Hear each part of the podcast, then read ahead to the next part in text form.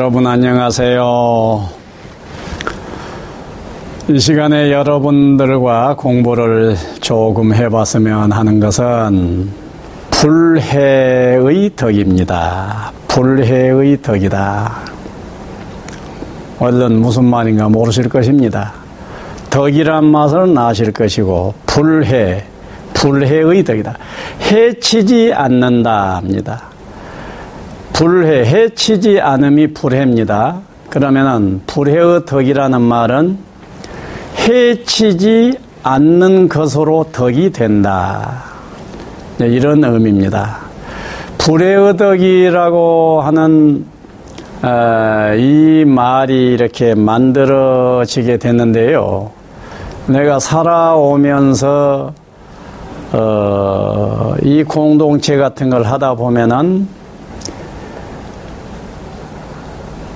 각양각색의 사람들이 함께 살다가 보면은 그 중에는 저 사람은 꼭 함께 살았으면 좋겠어 하는 사람도 있지만은 어떤 사람은 아이고 저 사람하고 우리가 함께 살면은 안 되겠어 이런 경우도 있을 것 아닙니까?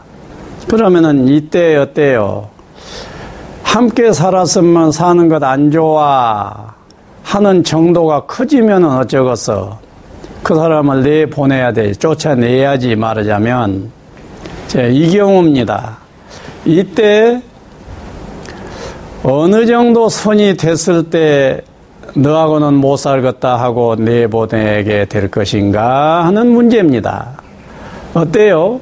여러분들은 그런 공동체 생활은 안 해보셨는가는 모르겠습니다. 가, 요새 그 가, 가족, 가족이죠, 가족? 가족이라고 하는 공동체는 쫓아낼 수가 없는 구성 요원들입니다. 왜? 가족이기 때문에. 그참 가족이라고 하는 거참 어, 무서운 거이죠. 그래서 세상 살이를 하다가 보면은 필히 상황 상황 수 없는 상황이 있고 상황마다 그 상황에 맞는 판단을 해야 된다고. 그러면 판단을 해야 할 경우에 어떻게 판단할 것이냐 하는 것이 수 없는 구석구석의 문제로 제기가 됩니다. 그래서 나라에는 헌법이 나오게 되고 민법이 나오고 상법이 나오고 다양한 법조항이 나오게 됩니다. 또 공동체만 하더라도 다양한 내규가 만들어지게 됩니다. 그래서 이 세상이 그나마 어떤 균형을 이루는 것은 그러한 법들, 규칙들이 있기 때문에 그래요. 그리고 자기가 또 하루하루 살아갈 때 내 스스로, 나 혼자, 내 속에서 판단을 해야 할 경우가 있어요. 그때는 자기 속에 무엇이 있어야 되느냐? 자가율이 있어야 써. 자기 속법이. 그 속법이 원칙 같은 거예요. 신념입니다, 말하자면은. 그래서 속에 원칙 같은 것이 있으면서 사는 사람과 원칙이 없는 사람, 원칙이 없이 사는 사람과 그 차이를 여러분들 한번 비교해 보세요. 원칙이 있는 사람은 그 사람의 행동은 읽어낼 수가 있습니다. 아, 저 경우에는 저런 식으로 저분은 하더라. 그렇습니다. 하는데 그것이 일반적으로 좋더라. 뭐 이런 거. 자, 그렇다면 여기서 주제는 무엇이냐 하면은 가정 공동체는 해당이 안 될 것입니다. 가정 공동체는 해, 해당이 안 되고 구조 조정이 가능한 공동체가 해당이 되어요.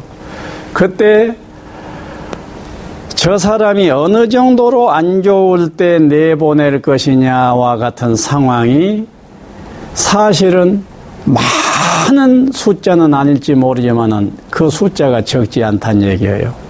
그래서 내가 살아오는 공동체 속에서도 그 경우가 문득 문득 있었어요. 그때 내가 공동체의 책임자 입장에 내가 서 있을 때는 정말로 판단을 어떻게 해야 될지 고민을 하게 됩니다.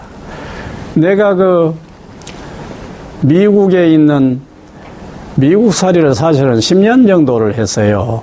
물론 거기에 완전히 10년만 살았던 것은 아니고 왔다 갔다 하면서 10년을 살았는데 미국에서 주지 생활, 주지 스님으로 이제 있을 때인데 절에 객스님 한 분이 왔어요. 객스님 하나가 왔는데 아주 그 스님이 와준 건 좋지. 어, 절마다 스님이 많아서 고민이 아니라 없어서 고민이에요. 절은 큰데 사람은 없으면 청소만 하려고 해도 복잡할 것 아니요. 그런데 스님 한 분이 와가지고 여기서 좀 살아도 되겠습니까? 그러니 얼마나 감사하지. 아이고, 감사합니다. 그럽시다. 그랬는데 몇 조금 안 가서 단 한 달도 안 가서 문제가 막 일어나는 거예요. 다른 대중들이 또는 대중들만이 아니라 신도들까지 아무개 스님이 이 절에 계시면 안 됩니다. 내보내야 됩니다. 스님들도 내보내야 됩니다. 신도들도 내보내야 됩니다. 판단은 내가 마지막에 해서 이러고 저러고 해야 할 판인데. 그래서 내가 고민을 굉장히 했어요. 그래가지고 이 경우 어떻게 해야 되느냐. 그러면서 과거에 내가 살아왔던 전 역사를 떠올려 보면서 내 속에 인문학적인 모든 소양을 다 동원해가지고 이 경우 최선의 판단이 무엇이냐. 쫓아내야 되느냐. 아니면은 어찌해야 되느냐. 이때 우리는 그 행동이 더딘 편이에요. 뭔 사안이 있게 되면은 생각이 하는데 시간이 좀 걸리더만 대체로. 시간을 벌면서 또 와서 뭐라 고 하면 알았다. 좀 더 두고 조금 더 두고 보자 알았다. 또 뭐라고 또 알았다. 이때 내 속에서 답이 딱 보이더라고. 자, 어느 정도 문제를 저질러야 내보내 되느냐 하는 것을 내가 기준을 두 가지로 잡아버렸어요. 정신병동에 보내지 않으면 안 될 정도면은 할 수 없다. 역부족이다. 예. 그 다음, police, 경찰을 부르지 않으면 우리로서는 도저히 어찌할 수 없는 상황이다. 이 두 경우에는 내보내야 할 것이다. 그 정도 돼버리면은 내가 당신을 감당할 수 없으니 우리 공동체에서 떠나 주십시오. 이러고 딱 기준을 정해 놓으니까 내 속에서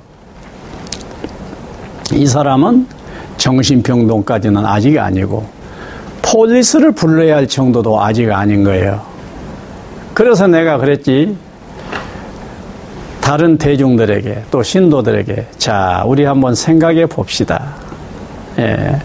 사람이 어느 정도 됐을 때 내쳐야 되는가를 생각해 봅시다. 우리들의 일이 무엇입니까? 해탈과 자비의 일입니다. 어떤 친구가 어떤 대상이 내 마음에 안 든다면 내가 해야 할 일은 그 대상으로부터 해탈할 일을 해야 되고 그 다음에 그 대상이 사람일 때는 그 사람을 사랑으로 자비로 안아야 되는 상황입니다. 그러면 여러분들은 이 상황을 놓고 여러분들이 마음 공부를 얼마나 해서 어느 정도 해탈을 했어? 해탈할 생각들이나 하고 계셨어? 내가 보건대는 해탈할 생각도 별로 하지 않고 밖의 대상을 문제로 삼고만 있었던 것으로 느껴집니다. 그리고 저 사람을 따뜻한 가슴으로 자비, 자비 문중이 부처님 문중입니다. 자비로 안을 마음을 얼마나 가져봤어? 그것도 내가 보건대는 아닌 것 같습니다. 그러니까 우리들이 시간을 좀 더 두고 봅시다. 좀 더 두고 우리는 우리들대로 해탈해가고 자비로 안아보고 저 친구는 저 친구대로 내가 지도할 수 있는 한 해보고 이렇게 하겠습니다. 그래 가지고 그냥 딱 놔뒀거든요. 그래 놓고는 살아갔어요.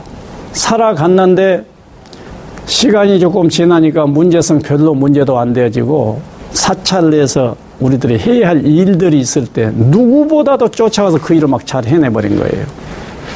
그내 인생을 통틀어서 그와 비슷한 상황을 네 차례를 겪어봤는데 네 차례 전부가 그런 식으로 내 속에서 판단 기준을 그려놔 버리니까 좋은 거예요. 우선 내가 편해버려. 내가 내가 그 마음을 가져버리니까 언뜻 하면 몰아냈다 해봐.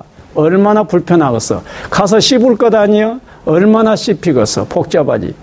그래서 우선 우인우인이 되는 거라. 내가 편안해서 좋고, 그 다음에 상대방은 어때? 상처를 안 받게 돼요. 그리고 내 뜻과 감정, 내 속에 이 마음이 끝내는 전달돼서 끝내는 감화될 수가 있다고요. 그리고 그런 사람이 있을 때 공덕이 있어요. 공동체 문제가 되는 사람들은 그 사람 때문에 다 덮어져 버린다고. 굉장한 공덕이 있어. 그리고 공동체 공부거리가 돼야. 그리고 인간 존중, 대자 대비 어디다 써먹을 거예요? 거기다 써먹지. 그래서 여러분들이 인생살이를 해갈 때, 이 사람은 절대로 안 된다, 내보낸다라고 할 때, 마지막까지 고려하라고요. 폴리스를 부르지 않으면 안 될 상황이 돼버렸다. 정신병동에 보내지 않으면 안 될 상황이 돼버렸다가 아니라면은 더 깊은 마음으로 그 상황을 관조해주고 그 상황을 끌어안아주고 이 자세로 나아가는 것이 좋지 않겠습니까? 그 사람이 해치지는 않지 않아요. 우리들이 기대에 어긋나기는 하지만은 불해 자체가 하나의 덕이다라는 가르침이 불해의 덕입니다. 여러분들이 계시는 모든 공동체가 불해의 덕과 같은 그런 신념이 받아들여져서 보다 깊은 사랑이 넘치는 세상이 되어 주셨으면 좋겠습니다. 감사합니다.